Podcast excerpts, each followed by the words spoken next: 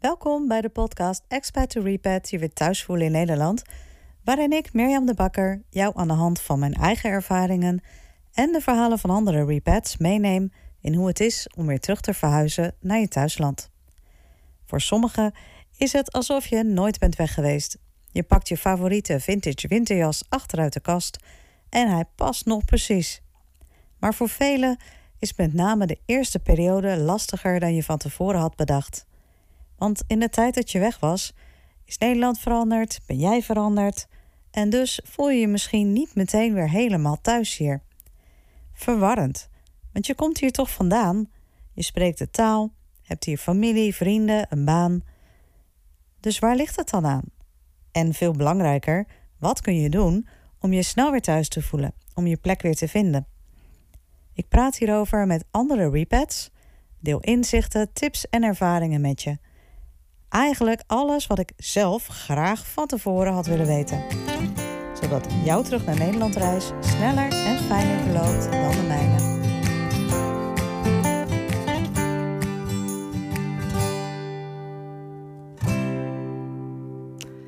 Welkom en fijn dat je luistert. Vandaag nemen we een hele speciale aflevering op.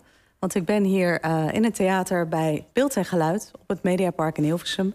Want ik ben een van de gelukkigen die samen met uh, Corine van Dijk den Oude, mijn gast vandaag, een podcast mag opnemen.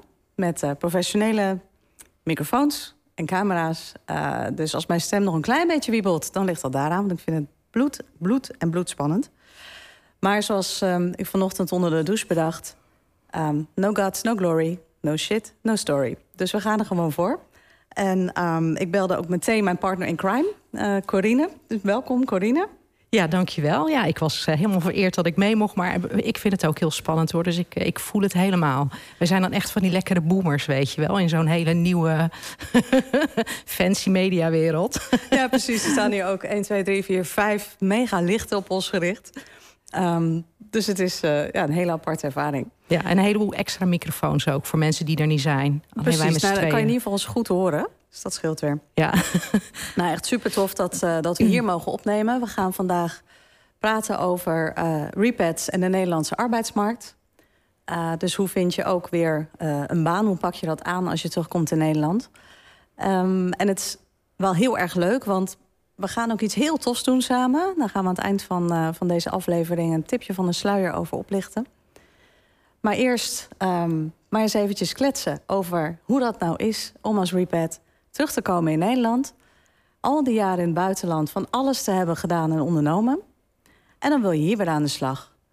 En dat valt niet mee. Um, hoe was dat voor jou, Corina, toen je terugkwam? Ja, uh, nou het grappige is dat omdat jij mij toen belde, dat je daar steeds meer aan terug begint te denken en dat dingen dan weer boven komen.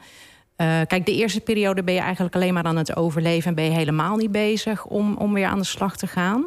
En bij ons duurde het echt wel een jaar voordat wij echt een huis hadden en weer geïnstalleerd waren. En dan op een gegeven moment denk je van ja, en nu? Hè, nu ben ik ook weer aan de beurt.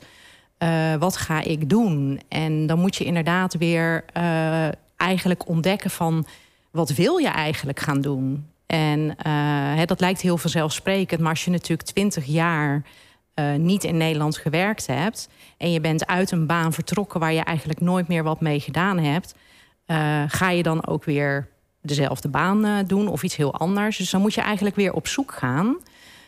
en ik, ik had zoiets van ja, ik ga gewoon een stukje, een stukje loopbaancoaching doen. Uh, om daarachter te komen van ja, wat zit, zitten mijn passies nog op dezelfde plek? Kan ik nog hetzelfde?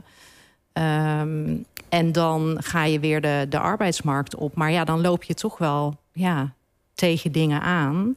En dan merk je van ja, ik heb een cv die heel anders is dan andere Nederlanders. En er wordt gekeken alsof ik een gat in mijn cv heb. En ik keek er heel anders naar. Uh, omdat ik in mijn HR-tijd al anders naar cv keek. Ik dacht, ik heb een ongelofelijke verrijking op mijn cv staan. Waarom ziet niemand dat? Nee, die ervaring heb ik ook. Maar dat wordt dus ook echt niet gezien. Uh, ik kreeg ook op een gegeven moment van... ja, maar je hebt toch gewoon jaren aan het zwembad gelegen? en dacht, ja. excuse me. en sherry gedronken. Ja, precies. ja. Um, en ook dat... Wat ik vaak merk is dat recruiters zelf ook onder enorme druk staan. uh, om bepaalde vacatures te vervullen. En dan niet meer open er naar kijken. Dan echt zo zitten. Ik heb letterlijk, letterlijk een gesprek meegemaakt dat ik belde naar aanleiding van een afwijzing. Want standaard was het: nee, sorry, je voldoet niet aan het profiel. Nee, dat klopt. Um, en dan was het van ja, maar ik wil heel graag. En ik heb dit en dit en dit in huis. En ik denk dat dat een hele mooie match is bij jullie. En dan krijg je gewoon terug. Ja, maar ik moet nog zoveel vacatures vervullen. Je hebt niet precies A, B, C gedaan. Je hebt niet precies zoveel ervaring in Nederland hiermee. Dus we kunnen je niet gebruiken.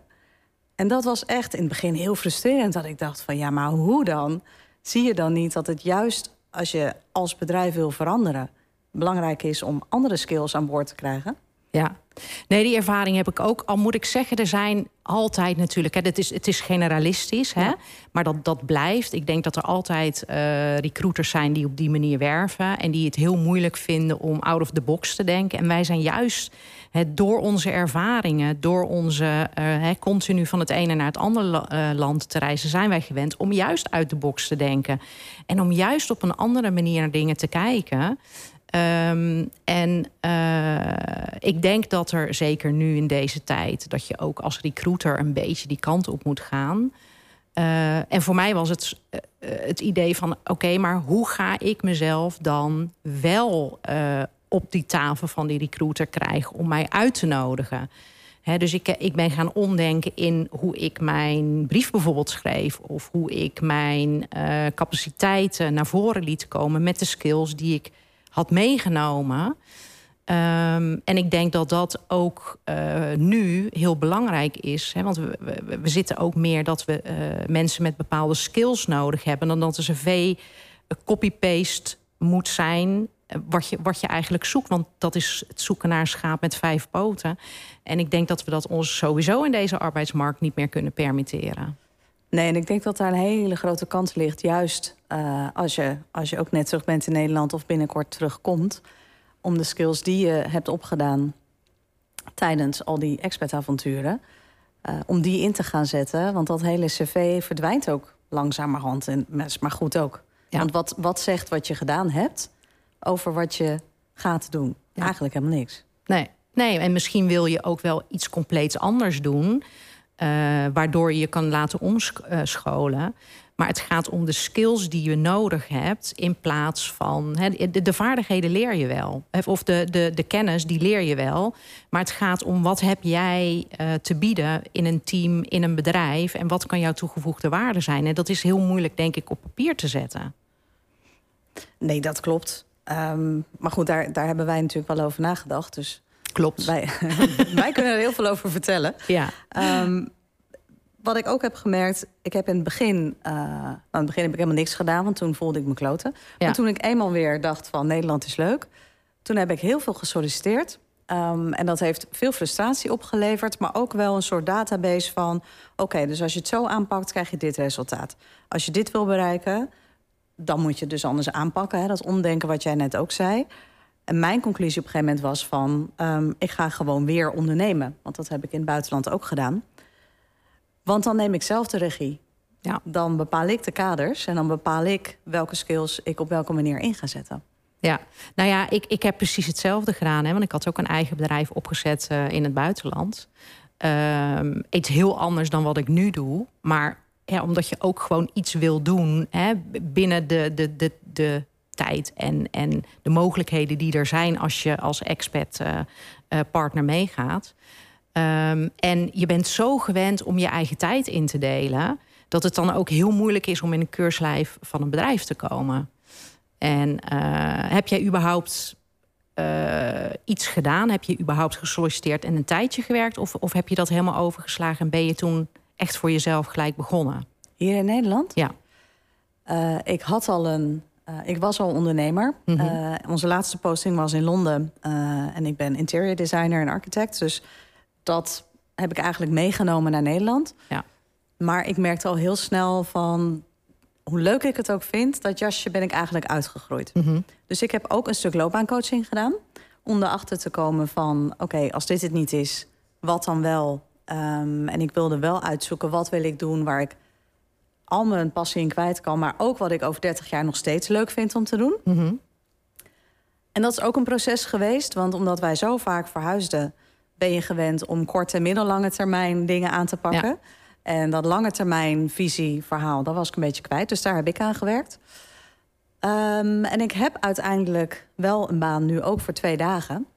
Omdat ik het gewoon heel belangrijk vind om wel ook die structuur te hebben, om collega's te hebben, want dat miste ik enorm.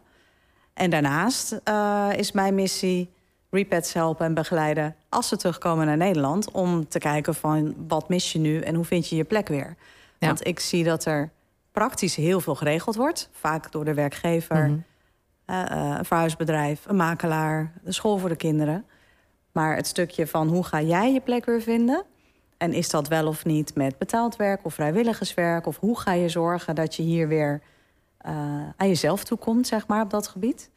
Ja, ik vind dat daar heel veel uh, winst nog te behalen valt. En ik vind dat daar nog heel weinig voor is. Dus dat is uiteindelijk mijn missie geworden. En daarom zit ik hier ook vandaag. Ja, hele mooie missie. Ja, want er is vaak een pot geld. Zo van hier, succes. En dan moet je het zelf uitzoeken. En de ene loopbaancoach is niet helemaal ingericht op repads en de andere ietsje meer. En, en dat is ook even een, uh, een zoektocht.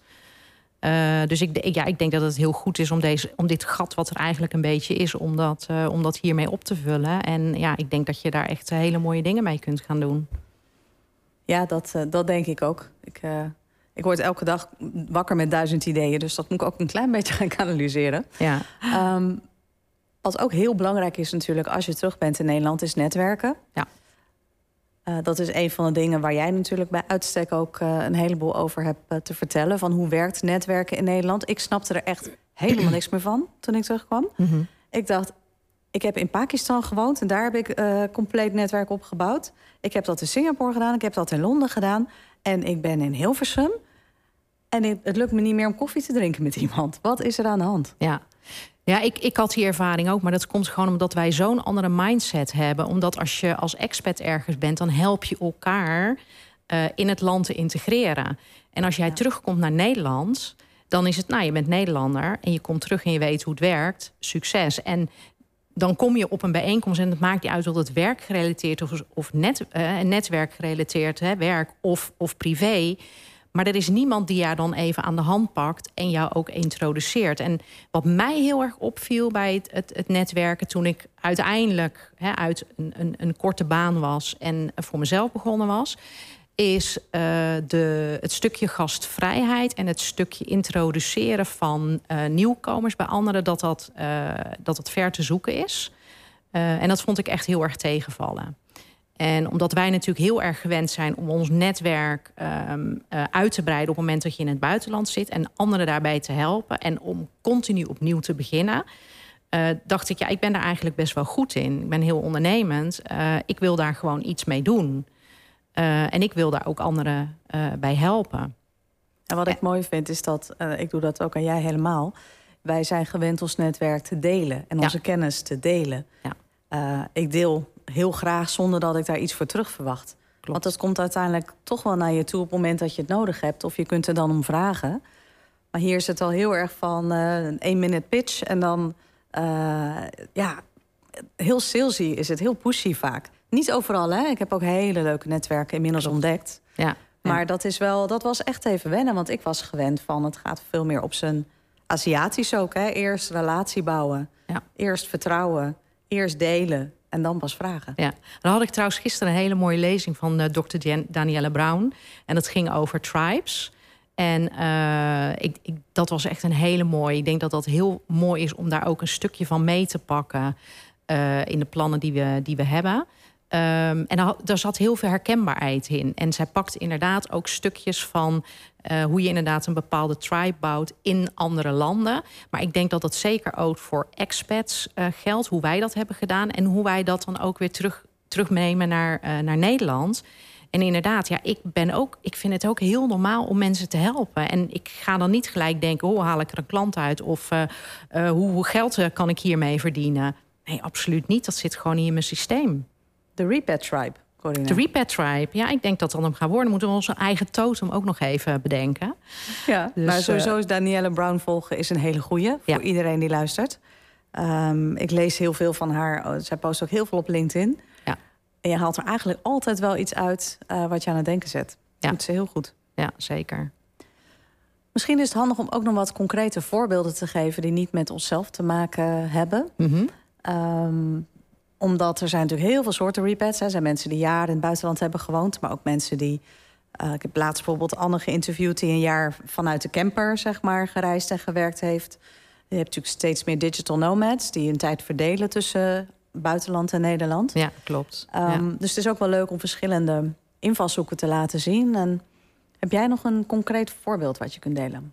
Nou ja, ik had uh, op een gegeven moment toen wij in, uh, in Amerika woonden, Cincinnati, uh, had ik iemand leren kennen. En er was een wederzijdse vriendin van ons die zei: Goh, er komt iemand weer daar opvangen. Nou, dat doe je dus voor elkaar. Um, en zij kwam uit Genève. zij is toen naar Cincinnati verhuisd. zij was nog steeds werkzaam op afstand voor haar werkgever, omdat ze gewoon een hele leuke baan had en dat eigenlijk niet wilde opgeven toen weer terug naar Nederland verhuisd, daar weer gewerkt. Uh, toen is zijn ze naar Vietnam gegaan. Toen heeft ze wel uh, ontslag genomen. En is ze daar ook ja, voor zichzelf begonnen. Ze zat een beetje in de inkoop. Um, maar toen kwam ze weer terug en toen ging ze ook weer solliciteren. En toen vonden ze haar cv zo raar. En, en ze snapten het niet. Ze was allemaal aan het hoppen en er zaten allemaal gaten in. En ja, wat wil je nou eigenlijk? En zelfs zij die eigenlijk in mijn beleving veel meer uh, een band had met de Nederlandse arbeidsmarkt. Zelfs haar cv werd raar aangekeken. En ze heeft eigenlijk gewoon twee keer zo hard moeten knokken om weer uh, aan het werk te gaan. En dat vind ik zo jammer dat er dan uh, inderdaad alleen maar op die manier naar cv gekeken wordt. Dus ik, ik, hoop inderdaad dat, dat wij daarmee iets, ja, iets kunnen doen. Niet alleen voor de repads, maar ook gewoon hè, eh, de werkgevers en de recruiters een beetje wakker schudden. Van jongens, het is 2023. Maar het is tijd om het anders te gaan doen. Ja, als je, als je internationalisering, globalisering, is het wel handig als je dat ook een beetje thuis implementeert, toch? Ja, ja. ja, ik sprak vorige week iemand, daar heb ik ook echt mee afgesproken. Ik had haar heel lang niet gezien. Um, en ik had ook een klein oproepje geplaatst van... goh, weet je, wat is jouw ervaring terug op de arbeidsmarkt? Helaas is het wel vaak een beetje van... ja, in het begin afwijzing naar afwijzing. Wat ik ook zo'n ding vind, niet eens een afwijzing. Solliciteren en nooit meer iets horen. Dan denk ik, jongens, uh, het is niet dat je een briefje en een postduif hoeft te hangen... en hopen dat het bij de sollicitant aankomt. Ja. Je kunt gewoon een mailtje sturen. Dat Ja. kun je automatiseren. Zelfs boomers kunnen dat. Dus echt no excuse. Ja. Uh, dus op een gegeven moment, kijk, zij had waar zij woonde, ze heeft 17 jaar in het buitenland gewoond, had zij een heel succesvol eigen reisorganisatie. Op een gegeven moment besloot ze terug te gaan naar Nederland. Mhm. En misschien kun je het wel raden, dat was midden in COVID. Oh jeetje, ja. Nou, dus toen had ze 100 annuleringen en geen reisorganisatie meer. Dat, Mhm. was, dat hield gewoon meteen op. Ja. Dus al haar plannen, alles wat ze goed had voorbereid, viel gewoon onder haar voeten vandaan. Natuurlijk best heel heftig. Eh, dochtertje van acht op dat moment. En toen is ze heel veel gaan solliciteren met dus niet eens een afwijzing. Totdat ze op een gegeven moment via via... en volgens mij is de trend, zoals die een beetje wordt benoemd... employee referral... iemand eh, uit haar netwerk die ze nog kende... Mhm. uit haar internationale netwerk... die bij een Nederlandse organisatie werkte... die wel keek naar welke skills missen wij... om eh, de internationale, internationaliseringsslag voor elkaar te krijgen. Mhm. Ja. En zij zei van, goh, maar ik ken iemand uit mijn netwerk... die heel goed bij ons past. En op die manier is zij dus wel aan tafel gekomen, wel op gesprek... en heeft ze daar echt onwijs leuke baan. Ja, maar dat is ook gewoon een heel mooi voorbeeld van hoe je eh, inderdaad op een andere manier en een, creatieve manier ook aan, aan eh, werknemers kunt, eh, kunt komen. Waarom betrek je ze niet? Want zij zijn onderdeel van je team. En wie past nou het beste in een team? Wie weet dat nou? Hè? Je, je, je weet wat je, wat je nodig hebt in je team. En als jij zelf iemand kent, ja, dat is toch een hele mooie manier om iemand, eh, om iemand binnen te halen. Nou, je het zegt over die. Uh, ik moet even lachen over wat je zei over postduiven.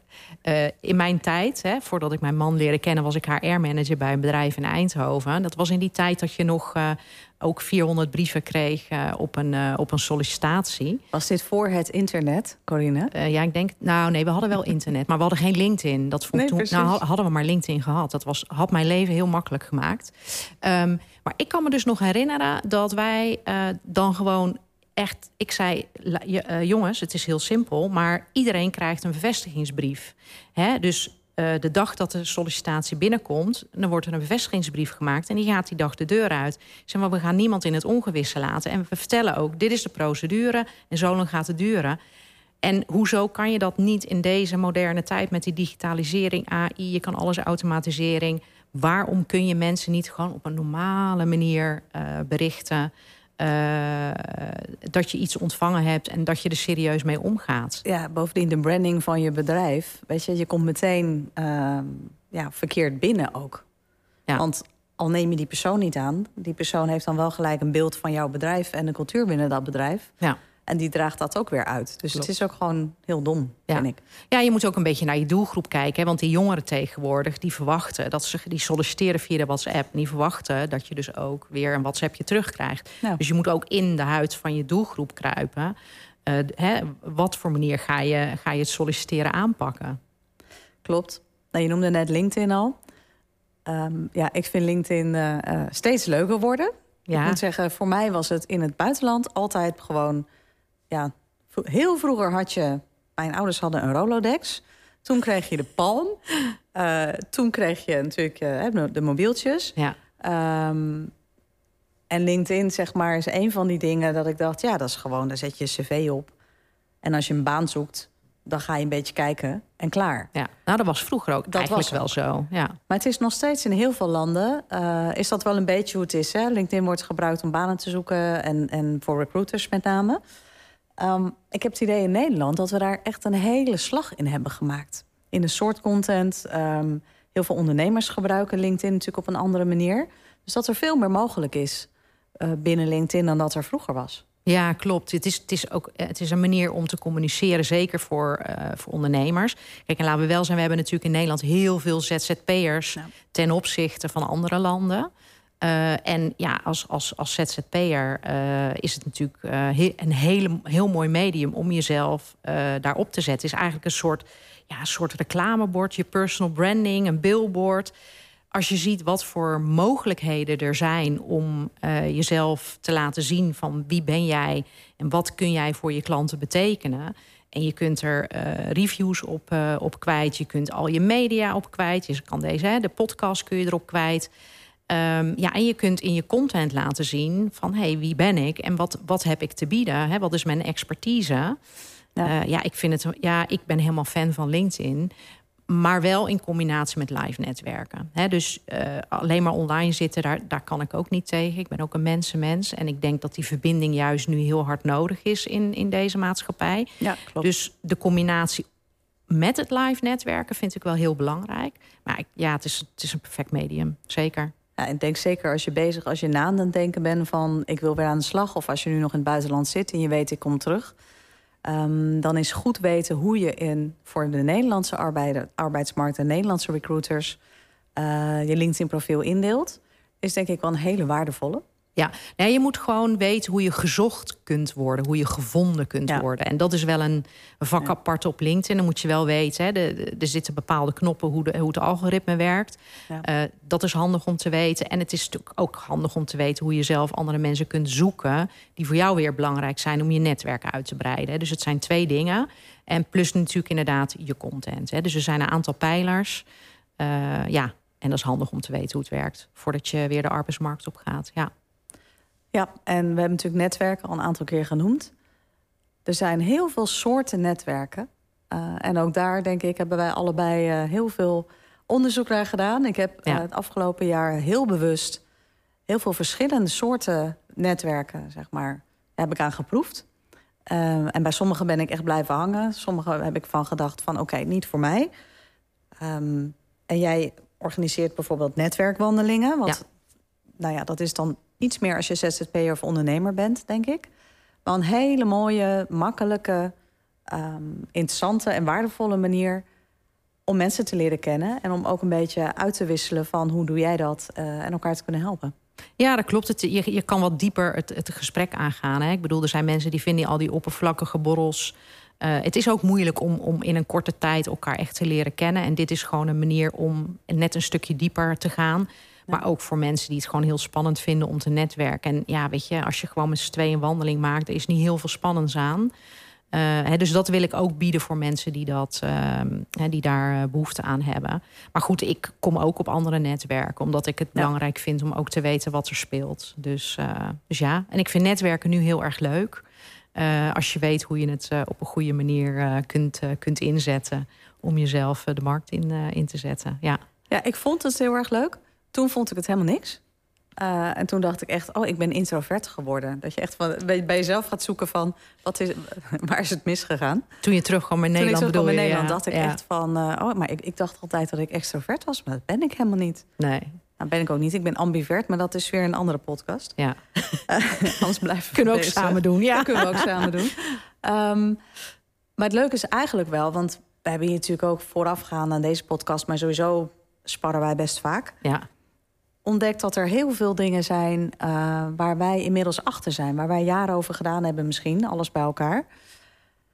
En die dingen samen, uh, daar gaan we iets heel uh, leuks mee doen. Want we gaan namelijk een hele, hele toffe, praktische hands-on workshop geven.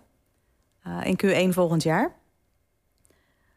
De precieze info daarover kan ik nog niet met je delen. Je kunt je wel opgeven vast via experttorepat.gmail.com. En zodra er meer uh, info is en uh, de workshop helemaal staat, dan delen we dat uiteraard met je. Maar een aantal dingen die we vandaag besproken hebben, gaan wij, uh, daar gaan we veel dieper op in. En dan gaan wij op, op een hele praktische manier zorgen um, ja, dat jij eigenlijk veel beter voorbereid wordt op de Nederlandse arbeidsmarkt. En gewoon wel aan tafel komt bij de gesprekspartner van jouw keuze. Ja, ik vind het echt een geweldig idee. We hebben natuurlijk, als je ziet, zoveel expertise. En we hebben inmiddels een groot netwerk om ons heen gebouwd. Heel groot, ja. Dus wij kunnen gewoon ons netwerk inzetten, onze expertise inzetten. En alle mensen die wij inmiddels hebben leren kennen. Uh, kunnen wij daarvoor inzetten. Dus ik denk dat we echt een hele waardevolle uh, workshop uh, kunnen bieden. En uh, we moeten ons natuurlijk een beetje focussen en kijken van uh, dat, ja, weet je, we hebben zoveel ideeën, we kunnen er wel een paar dagen mee vullen, maar uh, dat lijkt, lijkt, ons een beetje too much. Je weet dus, het niet. nee, dat zou ook nog kunnen. Hè? Maak er gewoon een complete workation van. oh, dat vind ik ook wel een hele goeie. Ja. ja. La, laten we klein beginnen. Ja, we beginnen klein. Maar ja. waar wie weet komt die workation er ooit, ooit nog. Ja.